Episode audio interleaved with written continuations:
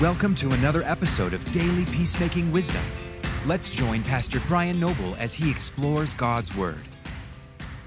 Thank you, James. Let's dive into God's Word and let Him transform our hearts. Today's scripture comes from Matthew chapter 10, verse 29. Are not two sparrows sold for a penny? And not one of them will fall to the ground apart from your Father. Let's pray. Heavenly Father, I thank you that you take care of us. I thank you that you take care of all of our fears, our frustrations, our doubts, all of our failures, God. And we come before you and we ask that you'll let this word set deep into our hearts in Jesus' name. Amen. So, this is Jesus speaking here, and he is teaching the people about right and wrong kinds of fear. He says, And do not fear those who can kill the body, but cannot kill the soul. Rather, fear him who can destroy both soul and body in hell. Are not two sparrows sold for a penny? And not one of them will fall to the ground apart from your Father. But even the hairs of your head are numbered. Fear not, therefore, you are more value than many sparrows. Jesus clearly does not give significance to those who kill your body, your reputation, your ego, or even your family name. Instead, he gives the highest significance to God because of his authority to destroy the soul and body in hell. The basis of Jesus' statement is this God knows you and values you.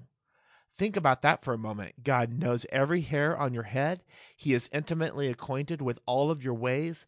While the wrong kinds of fears can wreak havoc on us, the antidote is to fear God, to have a strong reverence for Him.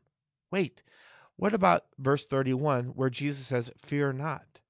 There he's talking about fearing man, an attitude that leads us to many actions that will ruin relationships. So, whom do you fear and respect most? People or God? Fear of people can control your life and cause you to make many unwise decisions.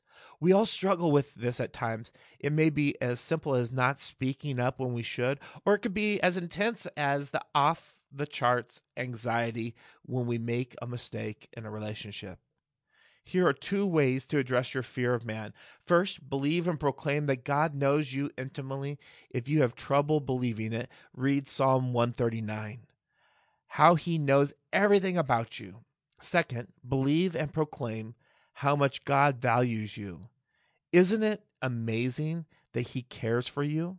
And develop a holy reverence for God, for he is the creator of the universe and he values you and he will keep you. Let's pray. Heavenly Father, we thank you for this day. God, I pray as we go throughout the day that we will have a fear of you and you alone, God. God, let us not worry about our reputation. Let us not worry about our name, but let us worry about proclaiming the name above every name, the name of Jesus Christ. Help us with our fear today.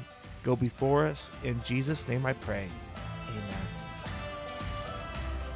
For peacemaking resources, to bring us to your community, or to donate, go to peacemakerministries.org. God bless and go make peace.